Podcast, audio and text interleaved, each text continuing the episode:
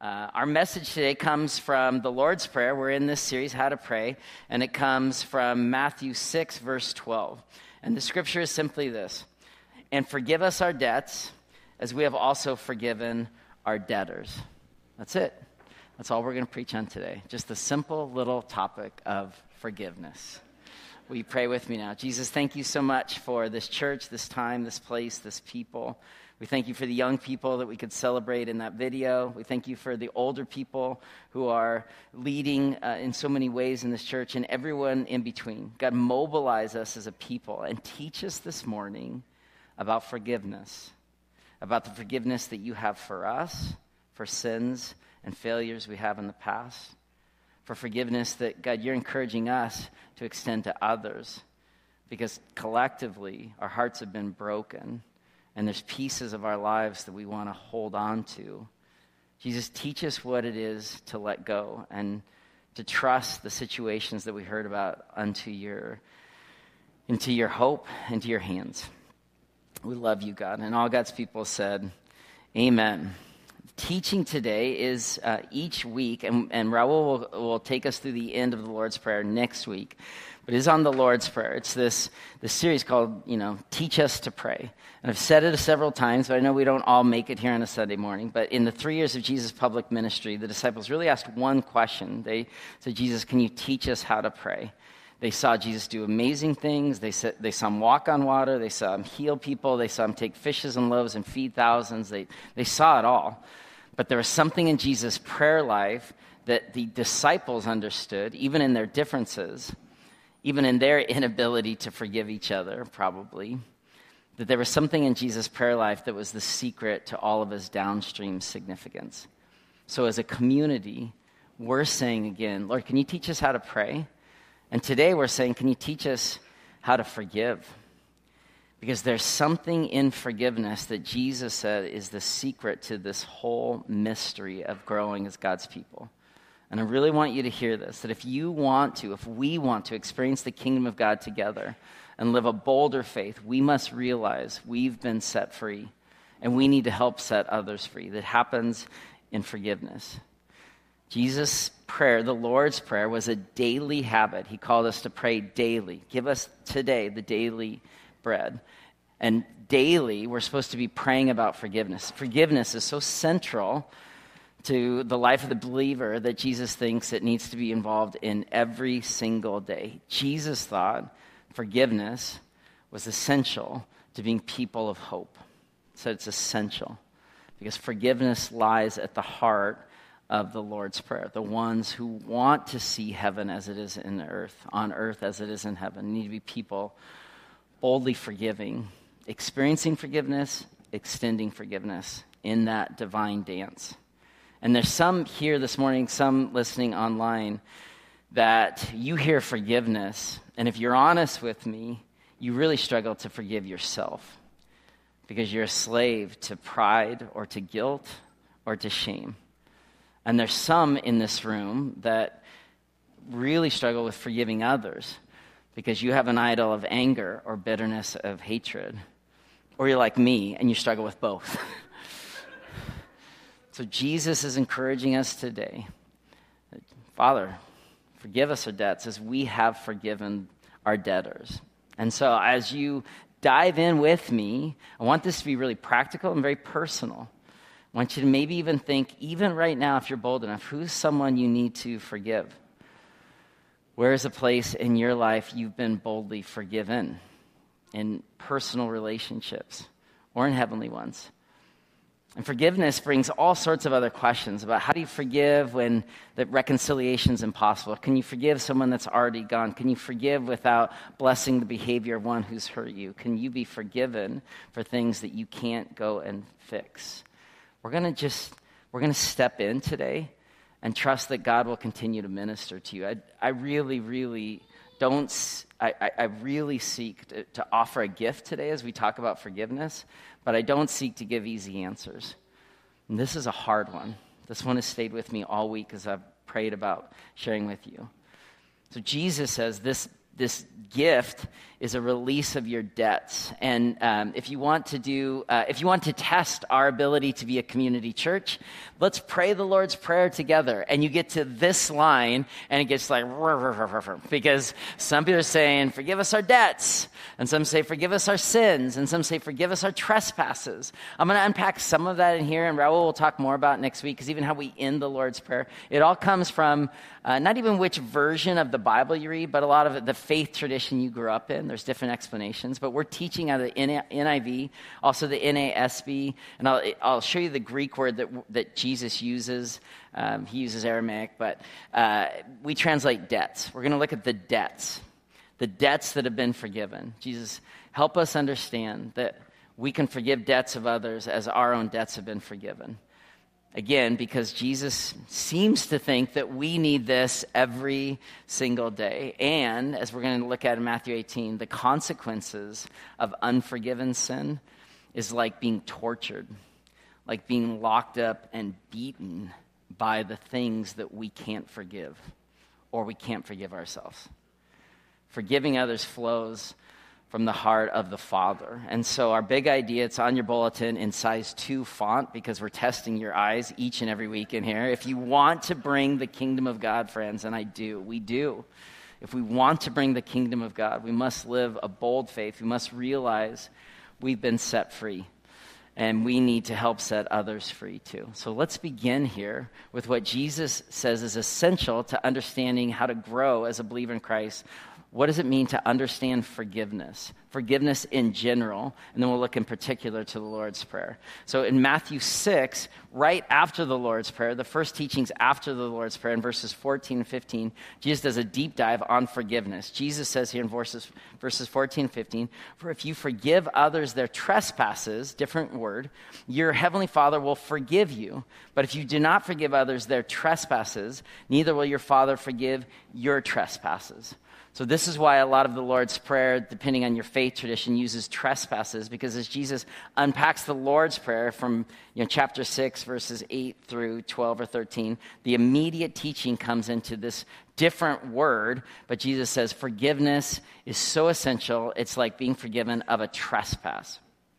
So, I find that interesting. I find it curious. Whenever you study the Bible, it's important to start to kind of widen to understand context. And so, immediately after Jesus is doing the best sermon ever in the history of the world, the Sermon of the Mount, he, I've been there uh, overlooking the Sea of Galilee where they think it happens. And as Jesus is looking over the sea and the wind's blowing in his face, and you can almost imagine being there, and Jesus, you know, unleashes three chapters of, of challenge and conviction and comment. This is what it means to be my people.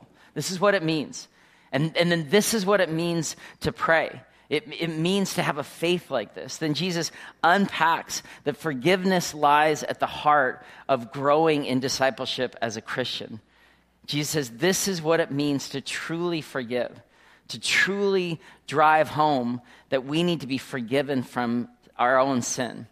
And unlike the debts that's I'm going to unpack in a bit, uh, Jesus talks about forgiveness and he chooses a different Greek word for forgiveness in verses 14 and 15. It's a Greek word, paraptoma, which is the, uh, the intention that Jesus is talking about. It's a different type of word that's more about real estate, about overstepping boundaries about forgiving when people encroach your land. And so this matter that Jesus says it's it's huge because we will constantly be called to deal with people who are stepping into our spaces or we will be constantly dealing with our own failure to step into the right spaces or to step into the wrong spaces. So this trespasses is, is very essential we have to forgive people who trespass against us because we're constantly trespassing against other people. You think about a boundary line dispute where we bring out the surveyors and it's like we're going to argue over the inches. It's like Jesus saying, We have been people who, though we overstep our boundaries, though we step into spaces that are unhealthy, though we've stepped into mistakes in the past, Jesus saying, in all these missteps, we have to be people with wide boundaries because people are going to step into our spaces. In the same way we make mistakes, people will make those mistakes with us. And so forgiveness lies at the heart of the Lord's Prayer. Ephesians, Paul will pick up on this. He says, Be kind to one another, be tenderhearted, forgive one another, because God in Christ forgave you. To be a Christian is to be forgiven. To forgive is to bring the kingdom as it is in heaven. I'm excited to teach you kind of a literary device. Uh, the Bible, like this is part of seminary classroom teaching. It's a literary device used in the Bible that helps bring the Lord's Prayer to more clarity. And it's the literary device, the biblical term is called a chiasm. Now, chiasm is a literary technique used in the Bible, particularly used in Matthew, where ideas are presented uh, in order and then in reverse order to accentuate the word in the middle. Now, some of you like, mm, bring this bring this home, Scott. You're getting a little bit out there, but just stay with me. So, a chiasm, an example would say, when the going gets tough, the tough get going. What's being emphasized there is toughness. When the going gets tough, the tough gets going. The ideas are presented in order, then descending order to emphasize the word in the middle. There's a chiasm in the Lord's Prayer. The Lord's Prayer Matthew's Gospel is built in a chiastic structure consisting of seven petitions, carefully and chiastically arranged. The first three clauses focus on God, the last three focus on our response. So you see here, and it's a little bit blurry, but work with me. Maybe it's just my eyes. It's, you're like, no, it's actually perfectly clear. So this is a chiasm. So the first three clauses, uh, it's about God. God, your name, God, your kingdom, God, your will, on earth as it is in heaven. Give us our daily bread, forgive us our debts, lead us not into temptation. So the emphasis is in the middle, the on earth as it is in heaven. And why that's essential, and it's our next slide, is you compare up the part that God is ushering into and the pieces that were meant to be responsive. So God's name, most scholars think, is about this temptation to take the Lord's name eh, in vain or, or to put ourselves in the, in the driver's seat. The kingdom coming is about us needing to forgive. And we'll talk about next week where your will be done uh, is about our daily bread. All of it is about on earth as it is in heaven. So the beginning of the Lord's Prayer is all about God. The end is all about us. And the correlation is what I want to dig into today. To be people that are kingdom bringers are people of forgiveness. So this is like, why does this matter? Like, we're going really deep here because I find it's fascinating the way that Matthew in his gospel retelling is saying, You want to bring the kingdom? Yes. Learn to forgive, receive forgiveness. It's so essential to be people on earth as it is in heaven. So when we pray, on earth as it is in heaven, but what in the world does that mean? What Matthew wants his, his readers, his listeners, the people, the Jesus people to, to understand is like we have a, we have a step to take. We need to be people of radical forgiveness. Because as we're people who've experienced forgiveness, we can extend forgiveness. This is the emphasis. To be people bringing on earth as it is in heaven, are people who know how to forgive. There's this quote, often attributed to Nelson Mandela, but I think a bunch of other people said it in a bunch of different ways. But that kind of about this like forgive others and bring the kingdom. Mandela said this he says, Not forgiving someone is like drinking poison and expecting the other person to die. And it's like, oh, that's witty and it's true. When we don't forgive people, we're drinking poison, hoping something bad happens to someone else. And we all do it. We all do. So the Jesus' teaching here, when we say, Father, forgive us, it's, it's this reality that our ability to impact the world will be directly correlated to our capacity to forgive. And if you're feeling just a little bit uncomfortable, just, just know that Jesus, there's an invitation here. There's definitely an instruction here. There's an imperative here. There's not shame here. There's not condemnation. There's this bold invitation be people who know how to forgive. A couple years ago, I felt like um, I'd been a Christian since I was 18. And I was at a, a, Young Life camp, and I realized I'd been trying to control God, and I was desperately trying to, I don't know, kids, if you're here, but I felt anxious, I felt afraid, I felt lonely, I felt like I was performing for the world, and felt like it was a mask. I don't know if anyone else can relate. I just wanted to be set free from that. And I became firmly convinced that only a deep relationship with God would help me really understand what love was. And so all of my efforts were, everything else outside of that was a waste of energy. And I got to a place at a summer camp in 1992 of just saying, Jesus, I want you to fill my life. I, I want to be a Jesus follower. And the Holy Spirit fell on me. And, and in the same moment of confession and baptism of the Spirit, it all just kind of happened in one moment. And I sometimes, like, well, I won't go there, but we'll talk about that at different times. But we really want to encourage you to like give your life to Jesus and have an experience with the Holy Spirit. So, for decades, I was in churches and ministries that really undernourished this hunger to know more about the Holy Spirit. We talked about God and the Son and the Holy Bible a lot. But that's not the Trinity. It's the Father, Son, and Holy Spirit. There was, a, there was an undernourishment on pneumatology, which is a theological term, is understanding the Holy Spirit. So a couple years ago, I'd say Heather and I went into it together. In many ways, she led the process, and we were both just hungry to have a deeper experience of the Holy Spirit. And, and so we, you know, spiritual directors and lots of reading and lots of praying. And then it was actually Heather that said, you know, we had stopped at Bethel, which is a worship, uh, it's a church, but incredible worship, you know, in Northern California. We used to do a lot of road trips to Southern California in those days. She said, let's stop. And they have these healing rooms where you can get healing prayer. I was like, that sounds great. So, you know, kind of that idea of like driving to Redding, It's like, what do you, you know, she asked, what are you praying for God to, to heal you from? Or what do you want to, to receive? And I was like, I just want gifts. I, I want to speak in tongues. I want to have prophetic dreams. I want God to communicate with me. I want to have a significance. I, like, I just, I, I'm showing up at Bethel. I just want the gifts. And Heather's like, mm-hmm, okay. You know, she didn't say anything. And so we, we signed up for these, these healing prayers. And she was with hers and I was with mine. And, and, uh, you know, before the worship service. And, you know, my entire, I, I, want to say it was 60 minutes, might have been 90 minutes of healing prayer. You know, I'm with this, this kind of prayer minister, and like, well, what are you praying for? And I'm like, the gifts. I want them. Tongues, pro, you know, prophetic gifts, dreams. I'm ready, you know. And she's like, who do you need to forgive? I was like, oh, no, no, that's not what we're doing here today.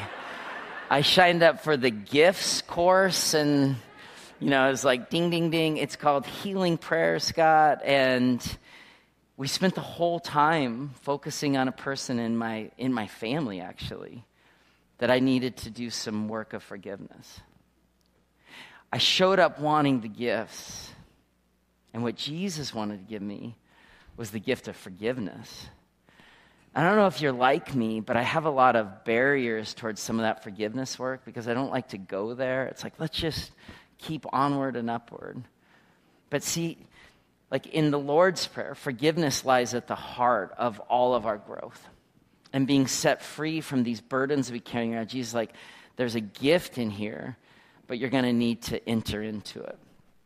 You're going to need to use that get out of jail free card. You're going to need to ask for forgiveness. You're going to need to extend forgiveness because as you do, the gifts of the Holy Spirit the gifts of deeper intimacy with other people, the, the gift of freedom, the gift of on earth as it is in heaven is unleashed in us. This is what forgiveness is.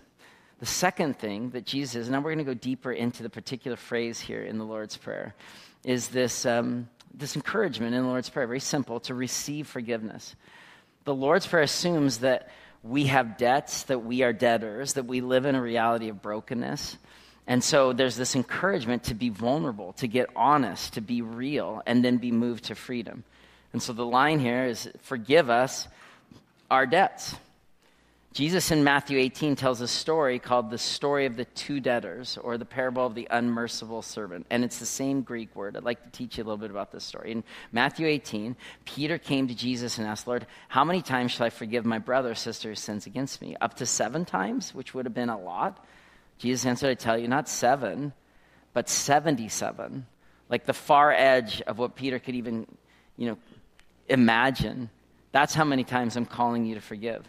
And then Jesus told a story about debts and about forgiveness. The kingdom of heaven is like a king who wanted to settle accounts with his servants. And as he began the settlement, a man who owed him 10,000 bags of gold was brought to him.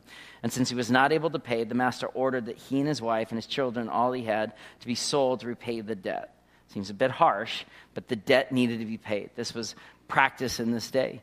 At this, the servant fell on his knees before the master and said, Be patient with me. I will pay back everything. He just wanted time. But then the servant blew him away. He took pity on him and he canceled the debt and he let him go. He didn't give him time, he gave him freedom. But then the servant went out and he found one of his fellow servants who owed him a hundred silver coins. The difference being, you know, inconceivable. The first guy owed millions and the second guy owed hundreds. He, he grabbed him, the one who had just been forgiven everything, and he grabbed the other man and he began to choke him. Pay back what you owe me, he demanded. His fellow servant fell to his knees. He begged him, Be patient with me. I'll pay it back. Same words that he gave, same phrase, same verbs, same nouns, everything, but he refused. Instead, he went off and had the man thrown into prison until he could pay the debt. Now, when the other servants, when the community saw what had happened, they were outraged. They went and told the master everything that happened. And then the master called the servant and said, you were, You're wicked. I, I canceled all that debt of yours because you begged me to. Shouldn't you have had mercy on your fellow one just as I had on you? And in anger, the master handed him over to the jailers to be tortured until he could pay back all he owed. This is how my heavenly Father will treat each of you unless you forgive your brother or sister from your heart. It's a hard teaching. Jesus said this forgiveness, this heart work. Like we should be, Christians should be the most graceful people in our community because we understand of all that we've been set free from. Matthew used this word in Matthew 18 as well as in chapter 6 debts, figuratively, for sins. Both the NASB and RSV, a bunch of other translations, talk about debts. It's a, it's a banking term, it's a financial term. So forgive us our debts. It's the what's owed in the court of righteousness. It's a debt of forgiveness. It's this Greek word, opheilema, which means that which is owed. It's that mean that's what we owe one another financially. And so to be forgiven is like financially to have the slate wiped clean. It's tax season for so many of us. Imagine it's like getting an invoice from the government, like 20,000, 10,000, 500, whatever it is. Bam. Somebody else wrote the check. That's the kind of freedom. It's looking at your monthly statement from Bank of America. It's like, paid. I mean, think what that would feel like. As Christians, we're supposed to feel that debt relief every day. We've been forgiven. Pete Greig of the 24 7 prayer movement, he says, Forgiveness is simple but not cheap. It costs the cross. It doesn't matter what you've said or done, what you've thought about saying or doing, what you've been or who you've been there with. There is more grace in God than sin in you. Our greatest need, God's greatest gift, is forgiveness. And some of us feel stuck in grief. We might feel unforgivable. Uh, for some of us, we need more vulnerability to stop hiding from places of brokenness. Yeah, we, we blew it. Name it. We hurt others. Name it. We've made mistakes. But until we get real with God, we're cut off from His forgiveness really like a lot of Frederick Buechner's work on forgiveness and grace and shame. What Buechner says this is to confess your sins to God is not to tell anything God doesn't already know. Until you confess them, however, they are the abyss between you. But when you confess them, they become the Golden Gate Bridge. And this is why, as Christians, confession is so paramount for us to move into places where we can be set free from the guilt and shame we carry within. As Americans, it's not a strength, but this is where we can look into the culture of worldwide Christianity to, to have a guide. One of Bethany's world partners is Rwanda. And Rwanda is a guide for reconciliation and forgiveness work. Because in Rwanda, they experienced brokenness and violence to an unspeakable degree. It was April 7th, 1994, when genocide broke out in Rwanda. Not from tribes outside the, the lands, but from people in their own villages. I think that's so significant. Not this external enemy that they could later blame, it was a different uh, ethnic group within their own country. In 100 days, 800,000 people, uh, Tutsi tribal members, were brutally killed by the Hutu loyalists. This happened within the same towns that people had been raised in, not a highly mobile culture in Rwanda. The same villages, the same schools, the same churches. They literally killed each other's neighbors. How do you forgive like that? The secret was not forgetfulness, and it wasn't even just vindication because they literally didn't have enough jail space or courtrooms to be able to bring everybody to justice. And so they entered into a na- nationwide reconciliation process. They realized unless they heal, there'd be a perpetual circle of hate. And so they called it, they called it circles of forgiveness. Circles of forgiveness. That confession, not retribution, would be the gateway to healing. And Bethany has direct ministry in Rwanda. We have for a long time. And our pastor missions, Nathan, has been in Rwanda many times. He's observed these circles. And so I reached out to him. I was like, what's, what's it like, these forgiveness circles? And he wrote to me this week. He says, the forgiveness circles in Rwanda, they were called the Gacaca trials. It was following the genocide. It was an effort towards reconciliation nationwide in light of the reality that not a single person left didn't have a direct experience as either a perpetrator or victim of the genocide. Literally, everyone was touched by the brokenness. So communities had to find a way forward, and the country chose the path of confession and forgiveness. In these community led trials, people would confess their sins to one another, literally saying to one another, I am your neighbor. I killed your family. I am sorry. Healing would take time, but faced with the impossibility of incarcerating everyone, sending them to jail, this is how they chose to start. The unity that Rwanda has found since is astounding. Formerly Hutus and Tutsis, they are now one Rwandese. We've got to be forgiven. Forgive us our debts. And then, final clause here give forgiveness as we have also forgiven our debtors. This process of forgiveness, of giving and receiving, so interwoven to be people bringing the kingdom as it is in heaven. The Lord's Prayer, is said, is a cry for reconciliation. Lord, forgive us as we forgive each other. As you look at the verbs in, in the clause, it, Jesus is calling us to a high task. Father, forgive us as we have already forgiven each other. And I read that, I'm like, I haven't done all that forgiveness work. But Jesus is giving us credit. It's like this work is something I want you to do every single day to be people forgiving others, to be people who can receive forgiveness. And I know, church, there are people who have hurt you, there are people that hurt me, there are people that hurt us. And in many cases, we're in the same room together right now. And so maybe this is hard for you. It's hard, it's hard work. But the call to forgive is to the act of releasing our obsession with those who have failed us. It's pretty interesting when Jesus healed the paralytic in Mark 2. Remember the man who was lowered down by his friends? The first thing Jesus said to him was, I forgive you your sins. And then the Pharisees like, wait, who can do that but God alone? And then Jesus healed him. He forgave him, and then he healed his body. Because this connection between the things that we need to be forgiven is so intertwined to the healing that we come to Jesus, the gifts that we seek. We want the gifts. Jesus says, You're forgiven. Receive it. Now extend it to others. Because God's forgiveness is inextricably linked to our own ability to forgive others. Psalm 32 says it like this Blessed is the one whose transgressions are forgiven. That's us whose sins are covered. That's us. Blessed is the one whose sin the Lord does not count against them, and whose spirit is no deceit. When I kept silent, my bones wasted away through my groaning all day long. For day and night your hand was heavy on me. My strength was sapped as in the heat of summer. And then I acknowledged my sin to you, and I did not cover up my iniquity. I said, I'll confess my transgressions, my debts to the Lord, and you forgave the guilt of my sin. Therefore, let all the faithful pray to you while you may be found. Surely the rising the waters will not reach them. You are our hiding place. You will protect us from trouble and surround us with songs of deliverance. It's beautiful. It's challenging.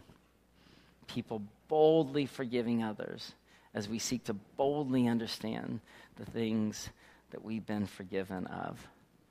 And so, just some questions. They're on your bulletin as well. But as we kind of go into response time, as you think about your own walk with Christ and your own family of origin, with your friends at high school, junior high, as you think about life and your retirement community and life as a busy parent, single parents or families, and in, in all of our different stories, what's the connection between forgiveness and healing? Uh, when was a time in the past you felt forgiven? Is there someone or something you need to forgive? Is there something you need to let go? incredible story of forgiveness that comes from this Father's Heart book that I've referenced before. Uh, comes from the story of Pope John Paul being shot in 1981. Some of us were alive, we remember that. It was 1981 when, when Pope John was, was shot. And oftentimes we react against the violence, but we don't understand the story. He was shot by a young man named Ali Agca. Ali Agca was, was born in a village in Turkey. He was 10 when his father died. He smiled throughout the funeral, but he hated his father passionately. The violent scenes of a father's brutality were seared permanently into his consciousness. He suffered by what he went through. Shortly after his father's death, Ali Agca made a hate list of people and things that became the focus of his hostility. Only out of respect for his mother did Ali leave his father's name off the list. Ali Agca grew up experiencing depression accompanied by long periods of silence, withdrawal, Uh, symptoms of anorexia nervosa. He, he suffered from guilt because of his hostility towards his father. He ended up believing the hatred was the only channel through which he could purge himself of these feelings. He was an orphan, left without the knowledge of love. And as a teenager, he followed a path of tragedy and crime, including drug running and violence. He was involved in a school of terrorists in Lebanon, where people learned the latest techniques of liberation. And May 13, 1981, uh, Mehmet Ali Agca's trail of terror ended abruptly, but not before broadcasters worldwide stumbled on the pronunciation of this unknowing Turkish boy. He shot Pope John Paul II. And then he went to jail. Because when you do wrong things, there's oftentimes there's repercussions for our actions. But two and a half years later, in late 1983, Ali Akka sat in a bare white walled cell in Rome's Rebibbia prison. It was to that cell Pope John Paul made his dramatic Christmastime pilgrimage of forgiveness. Although, on one level, it was an intensely intimate transaction between two men, it was an example of Christian forgiveness. John Paul sat for 21 minutes holding the hand of the man that held the gun that wanted to kill him. Whether it's Protestant or Catholic, it's impossible to deny the significance of John Paul's action. What he did was profoundly Christian. He sought out his enemy and he forgave him. And in that story, I mean, we're the shooter, we're the Pope, we're the bare white walled cell that feels empty, that gets to experience forgiveness. We are called into the story. Those who have been forgiven much can forgive much. So, right now, I'm going to call our prayer team forward. I'm going to call our band forward, and we're going to go into a prayer exercise. This whole series, we've been talking about prayer, but we want to be not just thinking about prayer, we want to be praying people. We're praying people. And Jesus says that forgiveness is so essential for the life of being kingdom bringers here on earth that we need to do this work every single day. And so the prayer exercise we're going to do is just going to be this we're going to have some music. I'm not going to make you write anything. I'm not going to make you come anywhere right away, at least. I'm not going to make you do anything. But we're going to do this in our seats as you sit silently. We're going to have some music. But I want you to pray silently to God with two prompts Lord, can you forgive me for that thing? And then, secondly, Lord, thank you for forgiving me for blank. So, Lord, forgive me for blank. Lord, thank you for forgiving me for blank. We're, we're calling to mind some things that need to be confessed. We're calling to mind places of forgiveness we've already experienced. People who can forgive much have been forgiven much. And it's very, very complicated because in the call to forgive, there's still all sorts of messiness about reconciliation. How do I forgive in an unresolved relationship? How do I forgive when there's still this thing unfolding at work, uh, with, with you know, finance, or in my family, or with my son or daughter, or my parent? It's complicated. God, I, I, I can't fix the whole situation right now. Today, forgive forgive. And, and reconciliation is a different process oftentimes because two people have to enter into that forgiveness circle. And some of you are like, I'm not going to step in and t- t- like, Jesus like, no, you've been forgiven much. And it lies at the heart of being kingdom people. So as we sit, just name what brokenness what failure, what thought, what, what search, what consumption, what mean thing, which every one of us, name it to your Lord. Lay it out. And then re- remember where He's forgiven you. Remember that confession's simple, but it's not easy. Every single one of us has been forgiven by the act of the cross. So we're just going to go into a time of silent prayer, praying for something to be forgiven for, a gratitude of where we've been forgiven, and then we'll continue in worship. Will you bow your heads and pray silently to your Lord? Let's go.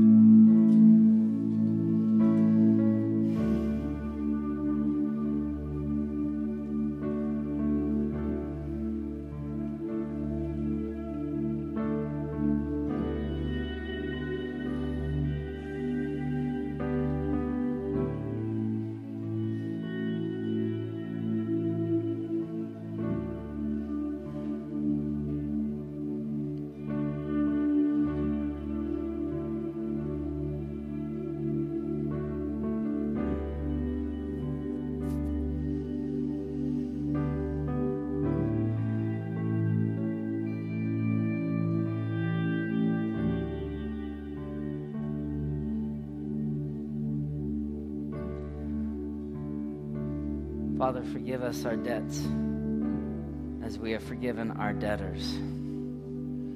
Amen. I know it's still raw, and I know I just took you to some pretty deep places, but if you're able to, I invite you to stand, and we're going to read this prayer of pardon together, because every single one of us has been forgiven much. And so the prayer of pardon is a gift as we're reminded that we are covered over by the love of Jesus. We pray this prayer of forgiveness together as we sing. Lord, I want to lay before you all that weighs heavy on my heart. Reveal even the sin I'm not aware of, Lord.